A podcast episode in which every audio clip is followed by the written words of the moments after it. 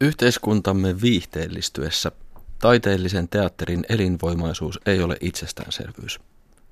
Taitavatkin tekijät joutuvat taistelemaan näkyvyydestä löytääkseen esityksilleen katsojia. Rahoitusta ei riitä kaikille ja työttömyysprosentit ovat korkeita. Teatterin vieminen terveydenhuollon ja sosiaalitoimen yksiköihin laventaa teatterin yleisöpohjaa ja tarjoaa tekijöille uusia työtilaisuuksia sekä mahdollisuuden testata ammattilaisuuttaan taidekontekstista poikkeavissa olosuhteissa. Näin luki väitöskirjastaan Elämäntunto näyttelijä kohtaa hoitolaitosyleisön näyttelijä Jussi Lehtonen. Lehtonen väittelee ensi viikon perjantaina Taideyliopiston teatterikorkeakoulussa. Tänään hän on Kultakuumeen studiovieraana keskustelemassa kanssani siitä, miten laitoksissa esiintyminen muuttaa näyttelemistä ja näyttelijää. Minä olen Airikka Nurmela. Tervetuloa viettämään seuraavat 50 minuuttia kulttuurin pariin.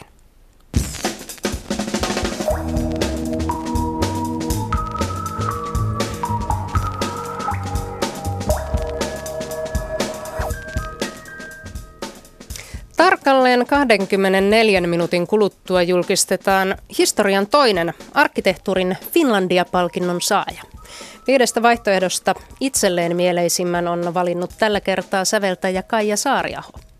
Diktaattorin ja voittajan haastattelut ovat luvassa heti tuoreeltaan 3:30.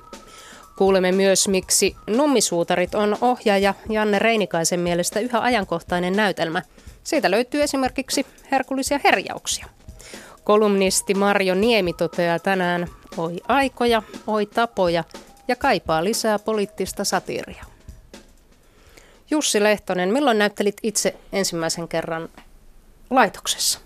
Hoitolaitoksessa. Hoitolaitoksessa, ei teatterilaitoksessa. No kyllä mulle tulee mieleen, että varmaan se on ollut Lapilahden sairaalassa, koska siinä kansanliikkeessä, joka sairaalaa puolusti tuossa tämän 2000-luvun alussa, olin tosi aktiivisesti mukana ja taisin sen sairaalan puutarhassa muutamia runoja laususkella tuossa ihan viime vuosituhannen lopulla. Millainen se oli kokemuksena?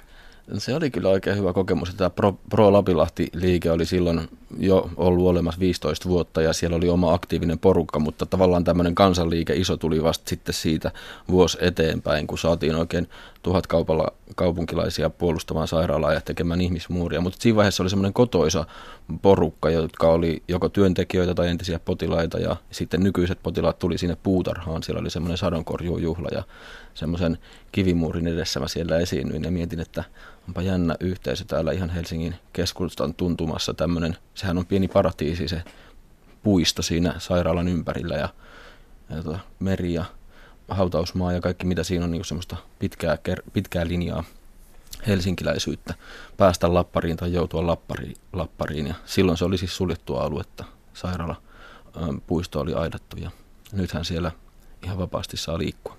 Montako vuotta siitä sitten meni, kun lähdit monologinäytelmän Rakkaus ei ole ajan narri Shakespearein teksteihin pohjaavan esityksen kanssa oikein tosissaan kiertävän laitoksiin? No se oli sitten vuonna 2006, eli on siinä sitten 7 vuotta välissä ollut, että niinä vuosina sitten tapahtui paljon mun elämässä, kun sain kiinnityksen Kansallisteatteriin ja olin Nummisuutarin Eskona sitten vuonna 2002, kun oli teatterirakennuksen 100-vuotisjuhla ja suomalaisen teatterin 130-vuotisjuhla ja paljon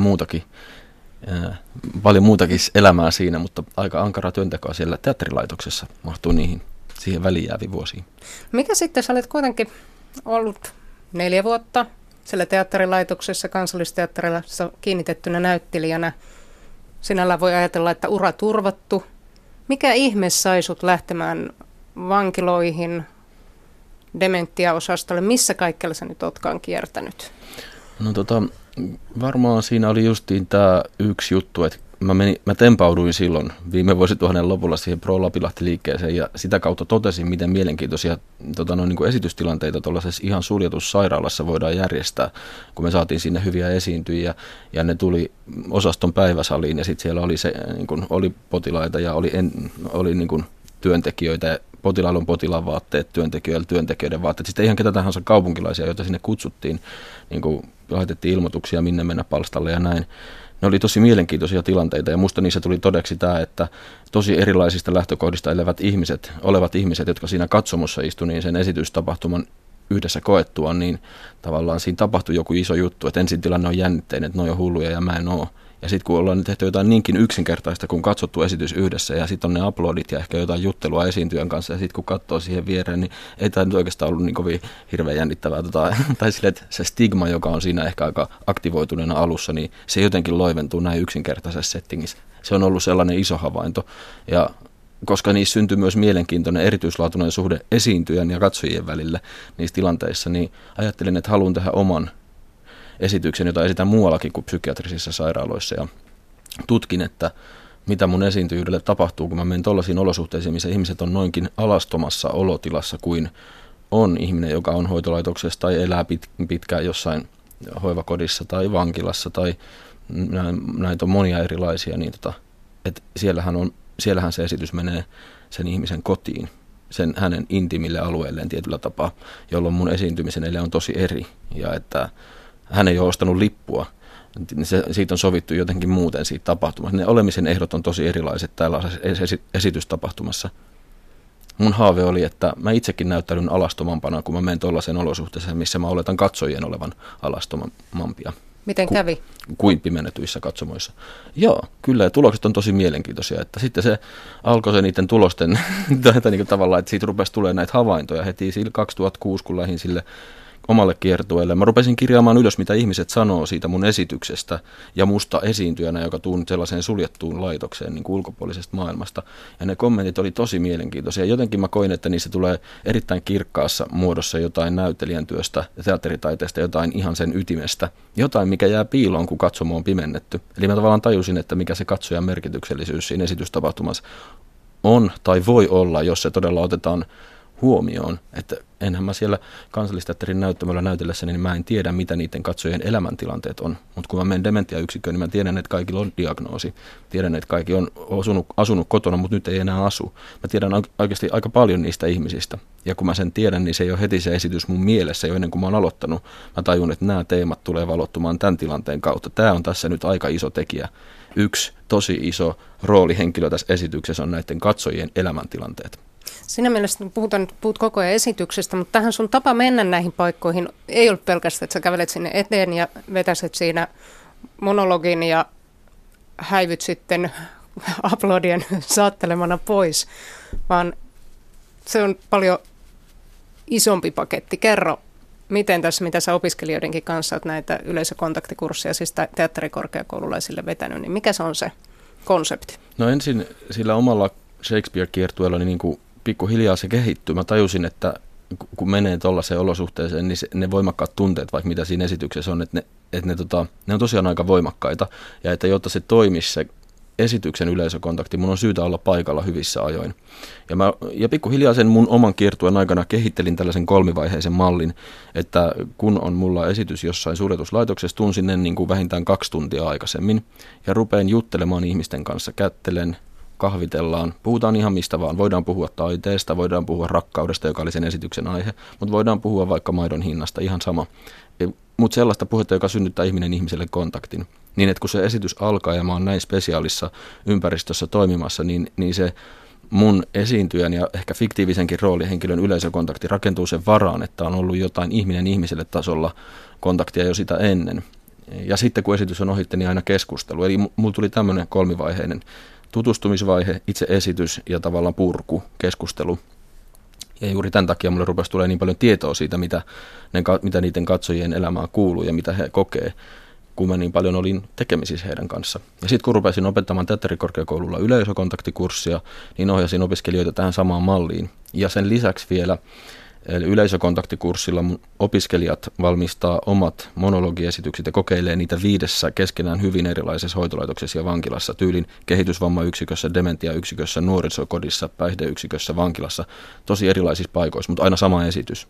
Tutkitaan, mitä tapahtuu esitykselle ja esiintyjälle, kun se sama esitys viedään näin erilaisiin paikoihin, miten se muuttuu katsojien elämäntilanteiden ja esitystilan mukana se esitys.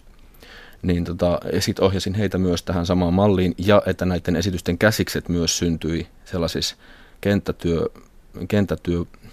kenttätyön kautta, eli että koko kurssi, koko työskentelyprosessi aloitettiin sillä, että oltiin kerran tavattu, tutustuttu taiteilijaporukalla, tällä porukalla nyt tässä toimitaan, ja seuraavan päivänä suoraan sitten korvaushoitoyhteisöön tai kehitysvammaisten ryhmäkotiin tai vankilan päihdeosastolle, ja siellä jotain yhteistoiminnallista, ei taidetta, siis ruoanlaittoa, grillijuhlia, ehkä yhteislaulua, käytiin uimahallissa, tällaisia juttuja, missä siis toiminnan kautta koko aika yritys tutkitaan sitä, että miten myös voidaan lähestyä tosi eri lähtökohdista tulevat ihmiset toisiamme niin kuin mahdollisimman tasavertaisesti, että se yhdessä tekeminen oli hyvä.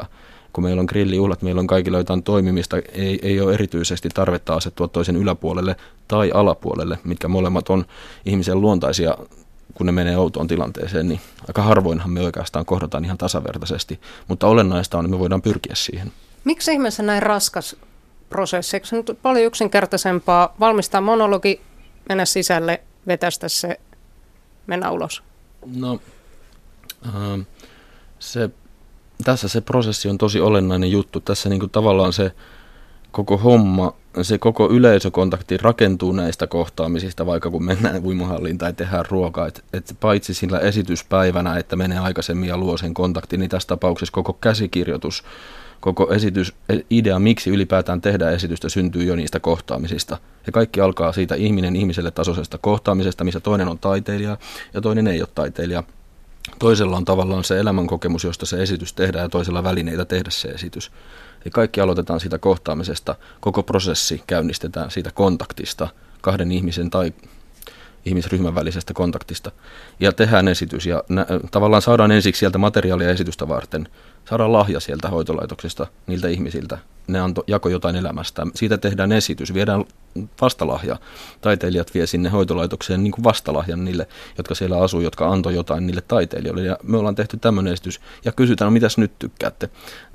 Mitäs tästä esityksestä tykkäsitte? Ja ehkä he tiedostaen, että teilläkin on tässä osallisuutta tämän esityksen aikaansaamisessa. Ja sitten aina se purkukeskustelu, että tavallaan se esityksen jälkeinenkin tilanne päättyy kohtaamiseen.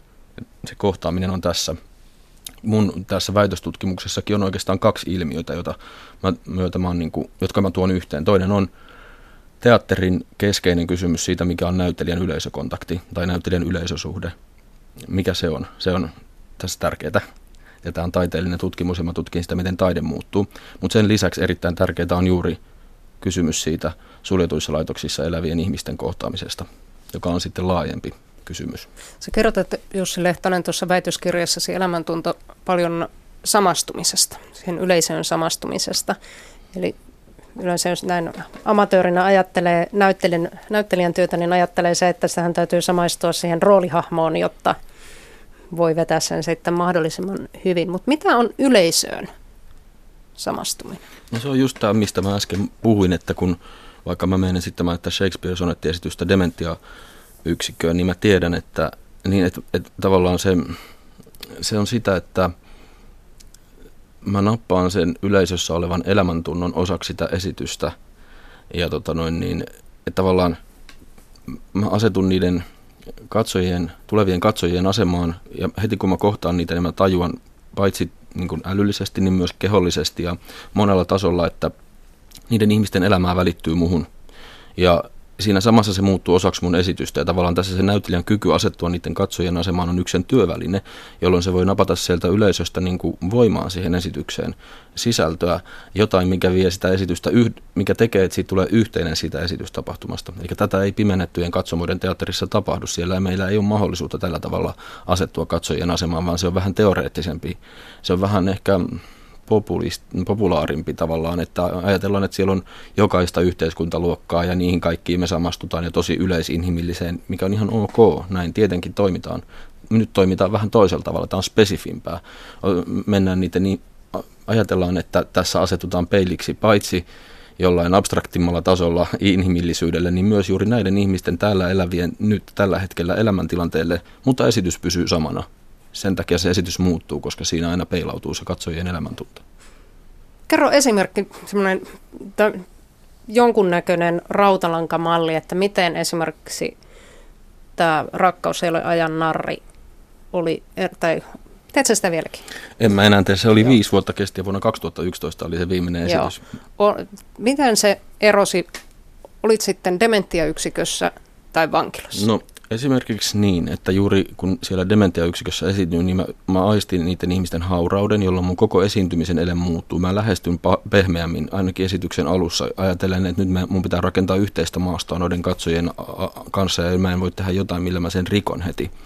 Mä heti tiedostan, että kun mun runoista puolet käsittelee ajankulua, että se ajankulu on aika spesiaali juuri täällä dementiayksikössä, ja kun ihmiset on elänyt jo pitkän elämän, tai että niistä käsittelee tosi useat menetystä tai kuolemaa, ja kuolema on nyt kourintuntuvasti läsnä tässä yhteisössä, niin tottahan se siis, ne asiat siitä nousee siitä esityksestä, ne asiat on tosi kohosteisia, mutta ehkä juuri niin, että mä tajuan, että mun ei pidä yhtään korostaa niitä, koska ne muutenkin korostuu niin kauheasti. Tämä on tosi sellaista hetkessä tapahtuvaa juttua, missä mä niinku asetun siksi jonkunlaiseksi niinku tällaiseksi venttiiliksi tai mikä peili se on niin, että mä niinku aistin, että nyt mun ei kansi tota hommaa painottaa, mutta mä painotan tota, että silleen sitä rakentaa sitä esitystä siinä esitystilanteessa. Kun taas vankilassa mä tiedostan, että oho, nyt mä tajun, että täällä on ihan semmoinen lause, että rakkaus on vankila ja että kun mä sanon sen täällä, niin se on aika spesiaali juttu.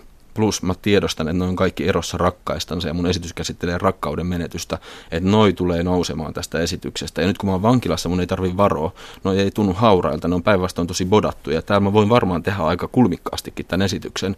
Ja että mun ei tarvitse varoa niitä kohtia, missä mä puhun, että mustasukkaisuus tappaa tai jotain tällaista, vaan mä voin tuoda ne aika niin kuin, että taide antaa mulle nyt sen mahdollisuuden tehdä ne tunteet ulos. Eli siinä yhteisössä mä en olisi niin varovainen välttämättä. Voi olla, että olisi jostain syystä. Mulle tulisikin, että tässä pitääkin tehdä tosi herkästi. Tämä on ehkä vähän stereotyyppistä puhetta, mitä mä nyt puhun, mutta mä oon kokenut tämän. Että vankilassa totta kai siellä kannattaa revitellä. Siellä kannattaa tehdä näkyväksi monia tunteita. Se on tosi terapeuttista tuollaisessa yhteisössä, missä vaan peitetään tunteita. Ei voi paljastaa toisille vangeille, ei voi paljastaa vartijoille.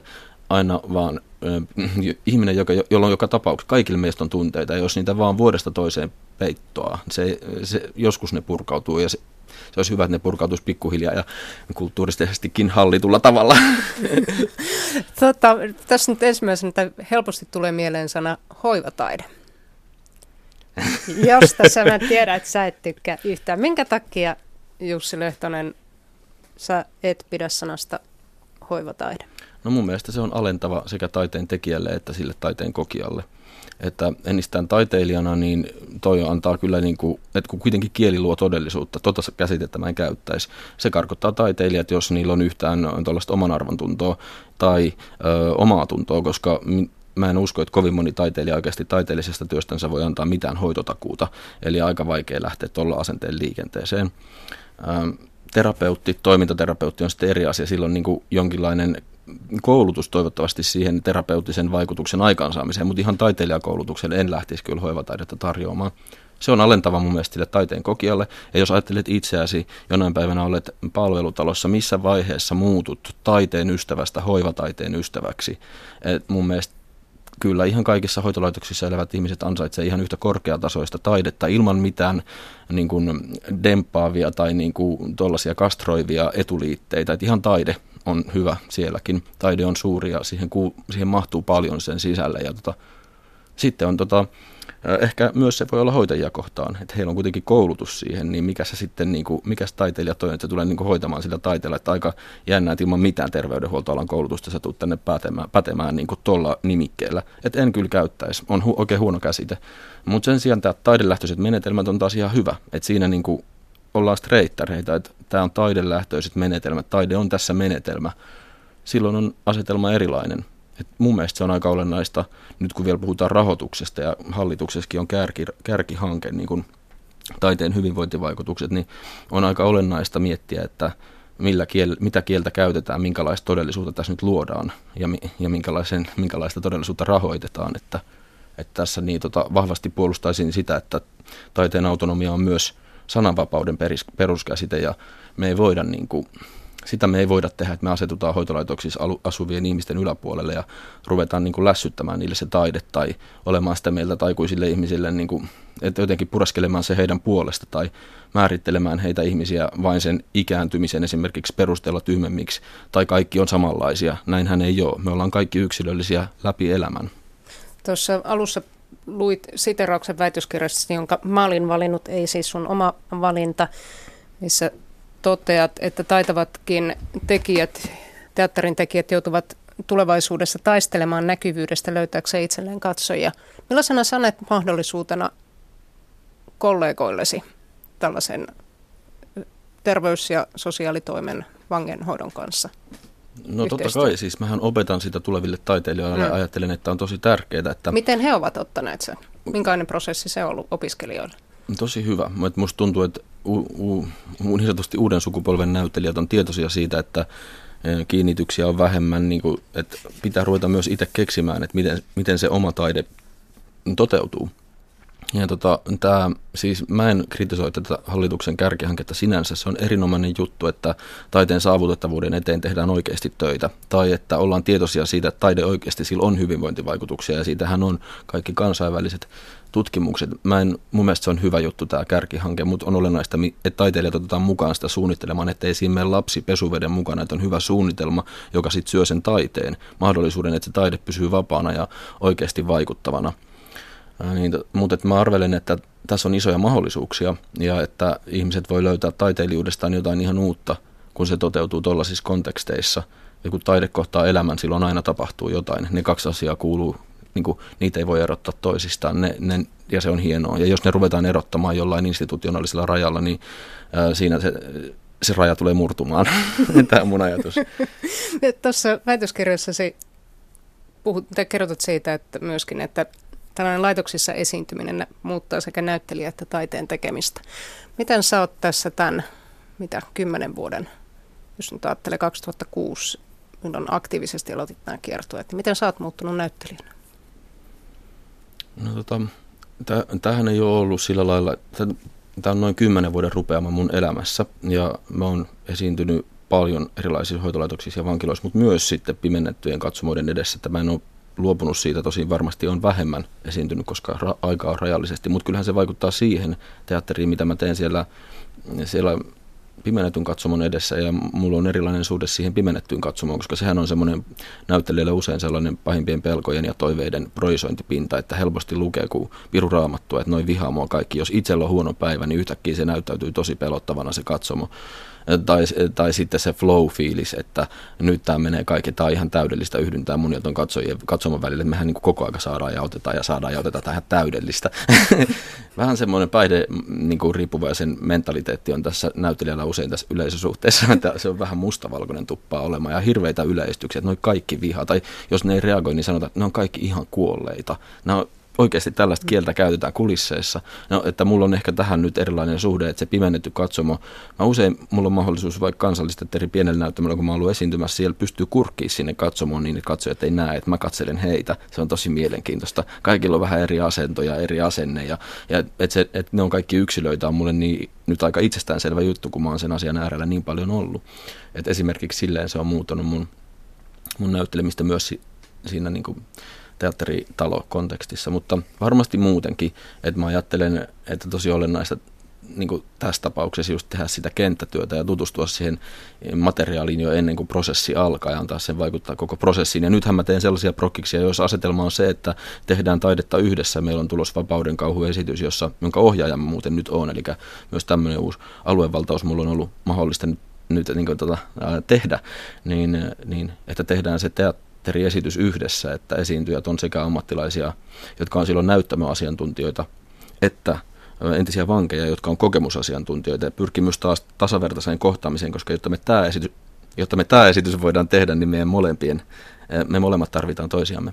Missä vaiheessa tämä tulee sitten? Tuleeko se yleisölle? Ja missä Marraskuun 13. ensi ilta Kiasmateatterissa. Eli sitä pääsee sitten katsomaan. Tervetuloa. Ihan kaikki lipun lunastaneet.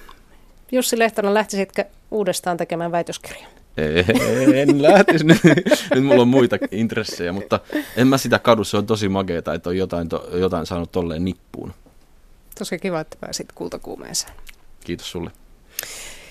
Kello alkaa ihan kohta olla 14, tai kun 3:30 ei vielä 4, eli 1:30 sekunnin kuluttua on lupa julkistaa historian toinen arkkitehtuurin Finlandia-palkinnon saaja.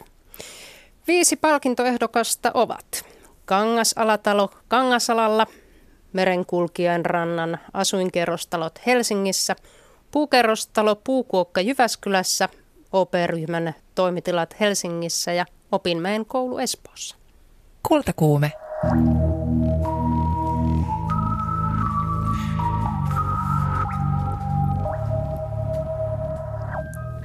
Säveltäjä Kaija Saariaho on juuri luovuttanut arkkitehtuurin Finlandia-palkinnon Puukuokka-nimiselle asuinkerrostalolle. Viime vuonna Jyväskylään valmistuneen Suomen korkeimman eli 8-kerroksisen puukerrostalon on suunnitellut arkkitehtitoimisto OPA, Office of Peripheral Architecture, Seinäjoelta. Alkuun vuokra-asunnoiksi valmistuneessa Puukuokassa yhdistyvät kohtuuhintainen asuminen, puurakentaminen ja uusien tekniikoiden edistäminen. Toimittajamme Liisa Enkel tapasi sekä voittajan valinneen Kaija Saariahon että Puukuokan pääsuunnittelijan, arkkitehti Anssi Lassilan tänään aamupäivällä Helsingin Musiikkitalolla. Alkuun hän tiedusteli säveltäjä Saariaholta, minkä aistien pohjalta hän päätöksensä teki. Koko tämän valintakierroksen aikana mä ymmärsin enemmän ja enemmän, että itse asiassa arkkitehtuurihan vaikuttaa ihan kaikkiin aisteihin. Ja kun mä sitten kävin tässä Puukuokka-rakennuksessa, niin totta kai mua niin kuin miellytti erityisesti herkkäkorvaisena ihmisenä se, kuinka miellyttävä se akustiikka oli verrattuna moneen muuhun. Eli kyllä siinä kaikki aistit on, siis sehän, lopultahan se, mähän en ole ammattilainen, niin silloin mä valitsen sen niin kuin ihan omilla perusteillani ja mä valitsin sen mukaan, mistä mä eniten pidin. Nyt me ollaan Musiikkitalossa, jossa on omanlainen akustiikka. Täällähän on hyvin pohdittu sitä akustiikkaa. Kahvilassa ehkä se akustiikka on hieman toisenlainen. Mutta Kaija Saariaho, mikä on suhteesi arkkitehtuuriin? No, mä oon aina kyllä seurannut arkkitehtuuria ja se on kiinnostanut mua. Ja mun mielestä siinä on myös liittymäkohtia musiikkiin sillä lailla, että muoto ja sen kokeminen, niin nehän on samantyyppisiä asioita, vaikka arkkitehtuurissa me liikutankin tilassa. Ja arkkitehtuuri usein yhdistetään jotenkin semmoiseen niin kuin käytännöllisimpään asiaan kuin musiikki, joka nyt on niin abstraktia. Mutta no, ammattini takia siis tietenkin mä joudun kokemaan paljon erilaisia konserttisaleja ja myöskin sen takia aktiivisesti aina reagoin siihen akustiikkaan, koska sehän on suoraan sitten liittyy niihin konserteihin, mitä mulla on niissä tiloissa. Kyllä mä koen arkkitehtuurin kauhean voimakkaasti ja jokapäiväisessä elämässä tietenkin. Niinhän me kaikki koetaan. Ja musta olisi kiva, että me oltaisiin siitä ehkä tietoisempia, kuinka tärkeää se on. Paitsi siitä, että siitä on silmän iloa tai ei iloa ollenkaan, niin todella se, miten me koetaan, ollaanko me ruumiillisesti rentoutuneita tai ahdistuneita. Tai mun mielestä arkkitehtuuri vaikuttaa ihan kaikkeen siihen. Kaija Saariaho, olet kiertänyt maailmaa paljon, niin millaiset rakennukset ovat tehneet sinun vaikutuksen? No tietysti yleensähän rakennukset, jotka tekee vaikutuksen, kun ne vaan kokee tai näkee ensimmäistä kertaa, niin nehän on sellaisia, jotka on esimerkiksi visuaalisesti jotenkin häikäiseviä. Eli ensimmäiseksi tulee mieleen Los Angelesin konserttisali, Walt Disney Hall, joka on sit myös akustisesti erittäin onnistunut. No se on yksi asia. No sitten toisaalta mun mielestä ihanimpia kokemuksia on esimerkiksi suomalaiset kesämökit, jotka on hyvin hoidettuja ja kodikkaita ja jossa henkii ihmisyys. Ne on musta upeita arkkitehtuurisia kokemuksia. Mä oon kyllä todella kiintynyt puuhun. Mä huomasin sen taas, kun mä tuun Oslosta, ja siellähän käytetään paljon puuta arkkitehtuurissa. Ja en tiedä, sit johtuuko se just meidän pohjoismaisesta elämäntavasta, mutta puu on musta todella miellyttävä materiaali ja aina mun mielestä tuo semmoisen lämmön siihen tilaan, missä sitä käytetään. Arkkitehtuuri Finlandia -palkinnon saaja Anssi Lassila, onneksi olkoon. Puukuokka on Suomen korkein puutalo. Kerroksia on peräti 8.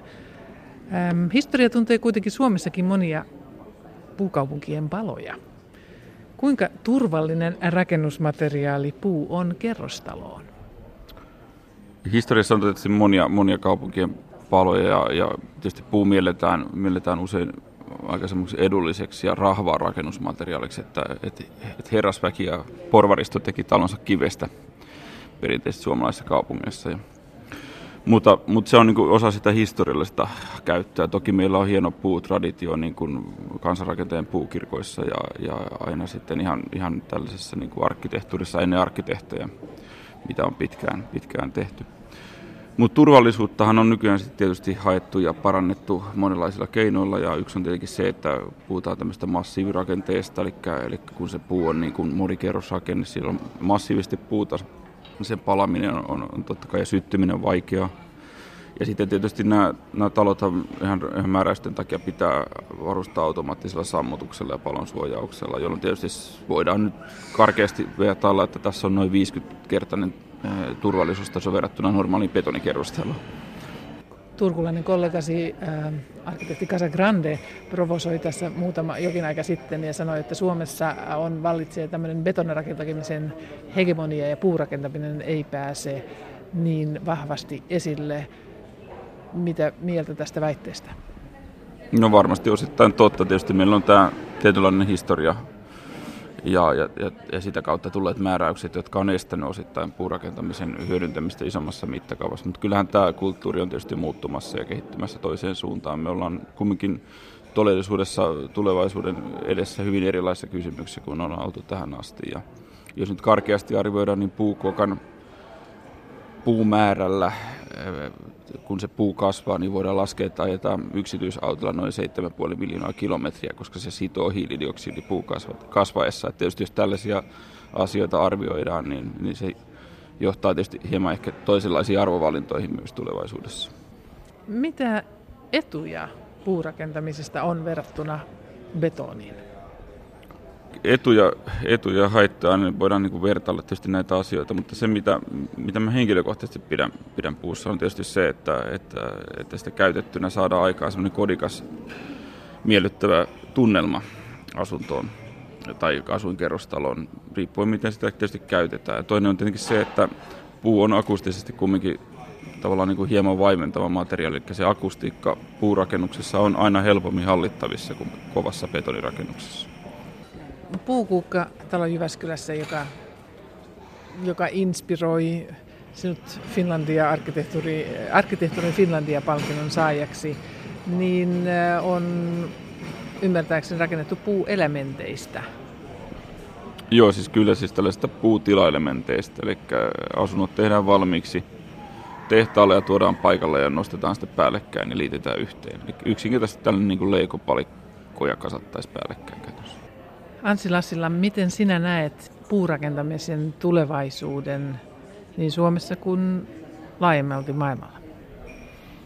Kyllä mä näen sen tietysti valtavana mahdollisuutena, että tietysti täytyy muistaa, että ihan mistä tahansa materiaalista saa hyvä arkkitehtuuri tai huono arkkitehtuuria. Että mun yksi perusajatus on se, että tavallaan niin kuin tässäkin tapauksessa tämähän on varsin kohtuuhintaista rakentamista, että ei voida puhua mistään erityisen kallista ja erikoista rakentamisesta, vaan hyvin kohtuuhintaisesta. Ja ajattelutapaan kuuluu se, että yksinkertaisista palikoista syntyy myös niin kuin kiinnostavaa arkkitehtuuria. Eli se ei tarvitse olla mitään kummallista ja erikoista. Totesi arkkitehti Anssi Lassila. Hurjaa, että puukerrostalossa on 50-kertainen turvallisuustaso verrattuna normaaliin betonikerrostaloon. Keski-Euroopassa ja Norjassa noita CLT-rakenteisia taloja on tehty jo pitkään. Maailman korkein puukerrostalo löytyy Norjasta. Siinä on peräti 14 kerrosta ja runko on siis todellakin puuta. Suomessa on tällä hetkellä vain yksi tehdas, joka valmistaa CLT-levyjä, eli noita Anssi Lassilan mainitsemia asuntomoduleita. Voisiko niistä kuitenkin nähdä suomalaisen metsäteollisuuden tulevaisuuden, kun paperituotanto siirtyy nopeamman kasvun puun tai niihin maihin, joissa puu kasvaa nopeammin? Puu on materiaalina kevyttä, sitä on siis helppo kuljettaa maasta toiseen, ja kerrostalon rungon saa kuulemma CLT:stä pystyyn vajassa viikossa, omakotitalo nousee päivässä. Mitä jos jatkossa Suomesta maailmalle lähtisikin paperin sijasta nopeasti pystytettäviä ja kohtuuhintaisia ekologisia taloja? Kultakuumeen kolumnistina on tänään Marjo Niemi. Ajattelen satiiria nyt, tuota jaloa kirjallisuuden lajia, joka kriittisellä, pilkallisella ja aggressiivisellakin asenteella kritisoi ihmisten paheita ja yhteiskunnan epäkohtia. Kuinka ylös satiirikon pitäisi nyt kivuta, että yltäisi sohimaan sitä, mihin satiiri on tottuneen iskemään kivuliaan piikkinsä? Komedian keskeinen tarkoitus on nauraa yhdessä kohteen kanssa. Satiirin tarkoitus on nauraa kohteelle, koska satiiri on kritiikkiä ja pohjimmiltaan vakavasävyistä. Olen iloinnut televisiossa jo hiukan pilkahtavasta satiirisesta otteesta, josta vastaavat stand-upin ja journalismin ammattilaiset. Mutta entä kirjallinen ilmaisu? Voisiko vaikka lasten ja nuorten sosiaalisen tasa-arvon toteutumisesta lähivuosina kirjoittaa satiiria? Mietin retoriikkaa, jolla lasten oikeuksia uhkaavaa päätöksentekoa markkinoidaan ainoana vaihtoehtona, vaikka meillä on jo kyllin historiaa ja tutkimusta siitä, miten lasten hyvinvointi tapahtuu ja mitä siitä seuraa, kun ei tapahdu. Se voisi olla satiirin kärkenä. Mieleeni tulee eräs teksti. Olisiko tänä päivänä satiirikon mahdollista muuta kuin omassa blogissaan julkaista vaikkapa sellaista tekstiä kuin Jonathan Swiftin pamfletti Vaatimaton ehdotus vuodelta 1729? Se on sisälmyksiä kääntävä teksti, jonka keskeinen sisältö on ratkaisukyvyttömyyteen kyllästyneen fiktiivisen puhujan ehdotus vähävaraisten lasten lihan myynnistä varakkaiden juhlapöytiin. Puhuja perustelee ehdotuksensa hyvin. Talous kääntyisi nousuun, kun köyhät saisivat tuloja luonnollisella ja miltei ilmaisella tavalla omasta tuotteestaan, siitä joka ennen aiheutti vain kuluja ja harmillista vaivaa vähävaraisille ja valtiolle. Vaatimaton ehdotus ratkaisisi myös perheväkivallan, sosiaalisen eriarvoisuuden, työttömyyden ja liikakansoituksen ongelmat. Puhuja siis perustelee järkyttävää ehdotustaan järkevästi talouden vaatimuksilla. Oi aikoja, oi tapoja. 1700-luvulla kirjailijat tunsivat vastuuta roolistaan yhteiskunnallisessa keskustelussa. Heiltä odotettiin osallistumista siihen. Swiftin ajan Irlannissa Britannian liberaalipuolueen Whigien retoriikkaan kuului lausahdus. Kansakunnan vauraus on sen ihmisissä. Swiftin vaatimaton ehdotus paljastaa, mitä tapahtuu, jos asioita ymmärretään kirjaimellisesti ja yhteiskunnan ainoaksi peruskiveksi valitaan taloudellinen järki. Nykypolitiikan retoriikasta puuttuu laaja skaala sävyjä. Nyt vallalla on toisteinen, jankkaava, mahdollisimman vähän ylevä kieli. Antiikin ajoista asti yksi retoriikan neuvo on ollut, että puhujan on annettava itsestään kuva tervejärkisenä ja hyväntahtoisena ihmisenä. Se on vallankäytön väline. Valitulla retoriikalla tavoitellaan asioita. Arvovalinnoista yritetään tehdä yleistä ja ainoaa totuutta. Yritetään saada kuulija luottamaan siihen, että ilmoitettu totuus perustuu järkeen, eikä sisällä epäluotettavan tunne-elämän vaikutteita, paitsi vastuuntuntoa. Mutta että puhujan puheen taustalla ei missään nimessä vaikuttaisi arvot, vaan luonnontieteet, muut tieteet ja järki, vaikka kyseessä ei ole tiedemaailman näyttämö, vaan politiikan, joka perustuu arvoille. Ihminen kuuntelee puhetta järjellä ja varsinkin tunteella ja on siksi ohjailtavissa, ellei analysoi kuulemaansa tai lukemaansa, näe sen taakse. Jokainen sana on valittu, on. Kun tarpeeksi paljon ne tiheästi kylvää paniikkimielialaa toisteisella kauhuretoriikalla, seurauksena todella on paniikkimieliala ja sen seuraus. Pitkäkestoisessa paniikissa ihmisillä on tapana väsyä, unohtaa omat arvonsa ja alkaa pitää työkseen puhuvien puheita totena. Satiirin keinovalikoimiin kuuluu ilkeily. Siihen voi kuulua jopa mauttomuus. Hyvä satiiri jättää hämmentyneen olon. Hämmennys on positiivinen asia, se aiheuttaa kysymyksiä. Kysymykset ovat hyvä asia. Saako enää olla satiirikko, siis hyvästä syystä ilkeänkin kriittinen kaunokirjallisessa yhteydessä ja suorassa suhteessa yhteiskunnallisiin asioihin? Onko satiirikon tila kaapattu? Pelätäänkö tässä todellisuudessa, että jos lähdetään satiirisesti tuomitsemaan, niin äkkiä lipsahdetaan vihapuheen laulajien kuoroon? Onko meillä lukutaitoa ymmärtää, mikä on kaunokirjallista, harkittua fiktiota, kuten satiiri, ja mikä taas pelokkaan huutoa? Onko rasistien vihapuhe aiheuttanut hysteerisen aallon, jossa kaikkien muiden pitäisi olla mukavia, ettei vain alennuta samalle tasolle? Mihin satiiria tarvitaan? Juuri siihen sanan vallan paljastamiseen. Satiiri avaa hyvin sen vastaanottajassa ihmisen olemuksen. Ihmisessä on järki ja tunne.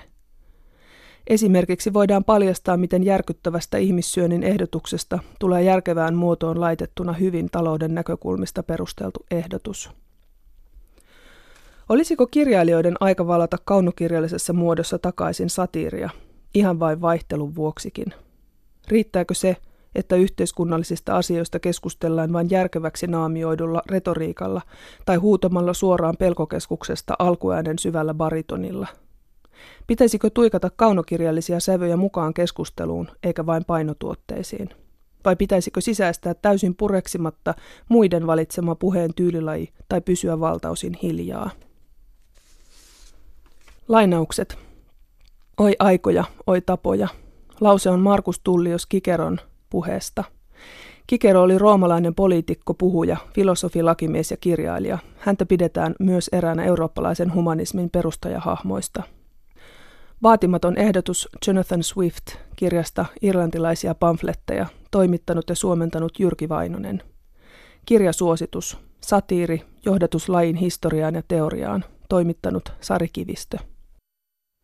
Näin suositteli Marjo Niemi. Kun seuraavan kerran tekee mielisi lausua solvauksia, tartu vaikka Aleksis Kiven Nummisuutareihin. Sieltä saat solvauksiisi heti elävyyttä ja painokkuutta. Vai mitä sanot tällaisista? Sonnivaska, tervattu kuusen juurikko tai puuhevoinen. Kansallisteatterin Nummisuutarit -ohjaavan Janne Reinikaisen mukaan sieltä löytyy myös eväitä elämään. Viime aikoina häntä on erityisesti koskettanut nämä nummisuutareiden Topiaksen sanat. Topias sanoo näin. Ihminen on kovakorvainen, niskuri ja tyhmä myös. Tyhmä, koska ei ymmärrä hän, mitä rauhaansa tulee. Ihmissuvun tyhmyys on suuri ja ympäri maailmaa mainittu asia. Mitä se kertoo sulle? No kyllä se kertoo tästä ajasta aika paljon. Ja tällä hetkellä tuntuu olevan yhteiskunnassa niin kova kamppailu, että ihminen ei oikein ymmärrä, että mitä hänen rauhaansa tulee. Että sellaista niin kuin kovakorvaisuutta ja niskuri asennetta on niin paljon ilmassa, että ihmiset ei osaa toimia yhdessä. Mistä se johtuu? Mitä sä ajattelet? Mä luulen, että jotkut tahot tarvitsevat tällaista vastakkainasettelua. Tarvitsee sitä, että ihmiset on eri puolilla. Ketkä on ne jotkut? Niin. Ne, me ihmiset tällä hetkellä. Eli me ikään kuin jotenkin hakeudumme tämmöisen vastakkainasettelun. Joo, kyllä. Kyllä tässä on niinku ihan selkeä hakeutuminen sellaiseen. Että se tuntuu olevan joidenkin edun mukaista. Miten siitä päästäisiin eteenpäin? No jotenkin meidän on pyrittävä tekemään yhteistyötä. Luopumaan sellaisista poteroista, missä me ollaan. Kun nummisuutarien esko vihitään, silloin maailma päällensä mällistelee. Laulettava silloin pitää, messuttava pitää, heti vihkimisen päätyttyä aloita minä itse virren. Eskoa näyttelevällä Aku Hirviniemellä on leijonapaita päällä tuossa esityksessä. Mistä se tulee? No, mä ehkä tätä hirveästi haluaisi selittää, mutta Esko uskoo auktoriteetteihin, lakiin ja järjestykseen, kristilliseen moraaliin ja toimii sen pienen yhteisön edustajana lähtemään maailmalle mennessä. Minkälaisen matkan Esko tekee tuon näytelmän aikana? Mitä hänelle tapahtuu? Esko menee aika pahasti metsään ja tulee sieltä takaisin. No kerro Nummisuutareiden juoni lyhyesti. Mistä siinä on kyse? Kokematon poika ahtaasta uskonnollisesta yhteisöstä lähtee maailmalle ja kohtaa toisen yhteisön, jonka arvot on hiukan erilaisia kuin mitä hän edustaa ja minkälaiseen maailmaan hän on tottunut. Mistä se kertoo pohjimmiltaan? Pohjimmiltaan se kertoo pyrkimyksestä tulla yhteisön täysvaltaiseksi jäseneksi. Minkälaisen vastuun ja vapauden se tarjoaa. Entä mitä muuta? Tämä meidän esitys kysyy, että kenelle Suomi kuuluu. Ketä tänne halutaan ja kenen tämä on ja ketä tähän yhteisöön hyväksytään. Eskon mielitiettyä Kreetaa esittää Janne Reinikainen tässä Kansallisteatterin versiossa mies. Miksi päädyit tällaiseen ratkaisuun? Niin, Kreeta on Kreeta. Minkälaisia niin kuin ajatuspolkuja sä kävit, kun sä mietit tätä? No mä en ehkä hirveästi haluaisi tätä selittää. No, koska tämä instituutio, minkä osaksi Esko pyrkii, niin se on saavutettavissa kaikille. Siinä ei pitäisi olla enää mitään ongelmia kenenkään kohdalla. Ja kyse on ihmisestä, ei sukupuolesta. Puhutaan vähän vielä Kiven kielestä. Kuvaile sitä Aleksis Kiven kieltä, Janne Reinikainen. Mä nyt kuvailisin sitä, niin kun, että mä välttyisin kaikilta kliseiltä. Niin, Nummisuutarit sisältää uskomattoman laajan kirjon erilaisia solvauksia, kirouksia ja sanallisia pahoinpitelyjä. Erityisesti näissä näkyy Kiven nerous. Sano joku esimerkki. Tässä nyt.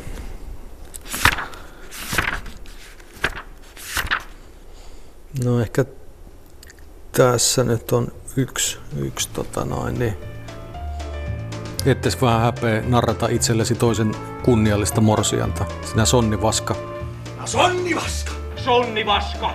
Puuhevonen! Tervattu kuusen juurikko! Puuhevonen! Mikä susta sanoisi sinä? Sonnivaska! Sonnivaska! Iso sonni! Sarvet on nuijapää! Nuijapää laukki! Sonnivaska! Iso sonni! Sarvet on nuijapää laukki! Valmis varsimaan nuijapäällä markkinoille! Mitäs sanot siihen? Mitä tämä Nummisuutarit niin kertoo suomalaisesta mielenlaadusta? Mistä suomalaisesta?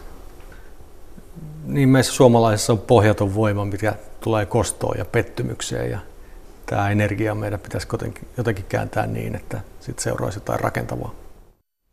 Sanoi Janne Reinikainen, jonka ohjaama Kansallisteatterin Nummisuutarit saa ensi-iltansa tänään. Toimittajana oli Anu Heikkinen.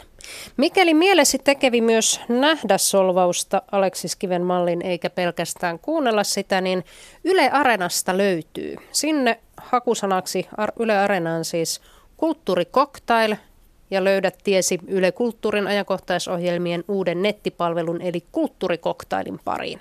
Sieltä löytyy muutakin kiinnostavaa kulttuurimateriaalia, kuten vaikkapa kirjailija Katja Ketun vastaus kysymykseen, miten kirjoitetaan kettua?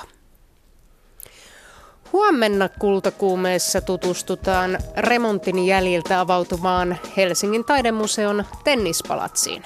Helsingin taidemuseon tai tuttavallisemmin HAMin johtaja Maija Tanninen-Mattila kuvaa taidemuseota käyttöliittymäksi yleisön ja taiteen välillä. Tennispalatsissa on uudistunut niin yleisötilat, palvelut kuin verkkoympäristökin. Yleisölle perjantaina avautuvan tennispalatsin avajaisnäyttelyiden tähtenä loistaa kiinalainen nykytaiteilija Ai Wei Wei. Huomenna kuullaan, miksi häntä pidetään yhtenä aikamme merkittävimmistä taiteilijoista. Sofi Oksasen uutuusromaani on kertomus erikoislaatuisesta normasta ja hyppäys pois Viroa koskevan kirjasarjan kerronnasta. Luvassa on kirjallisuustoimittaja Seppo Puttosen arvioteoksesta. Nyt Kultakuumeesta kuulemiin.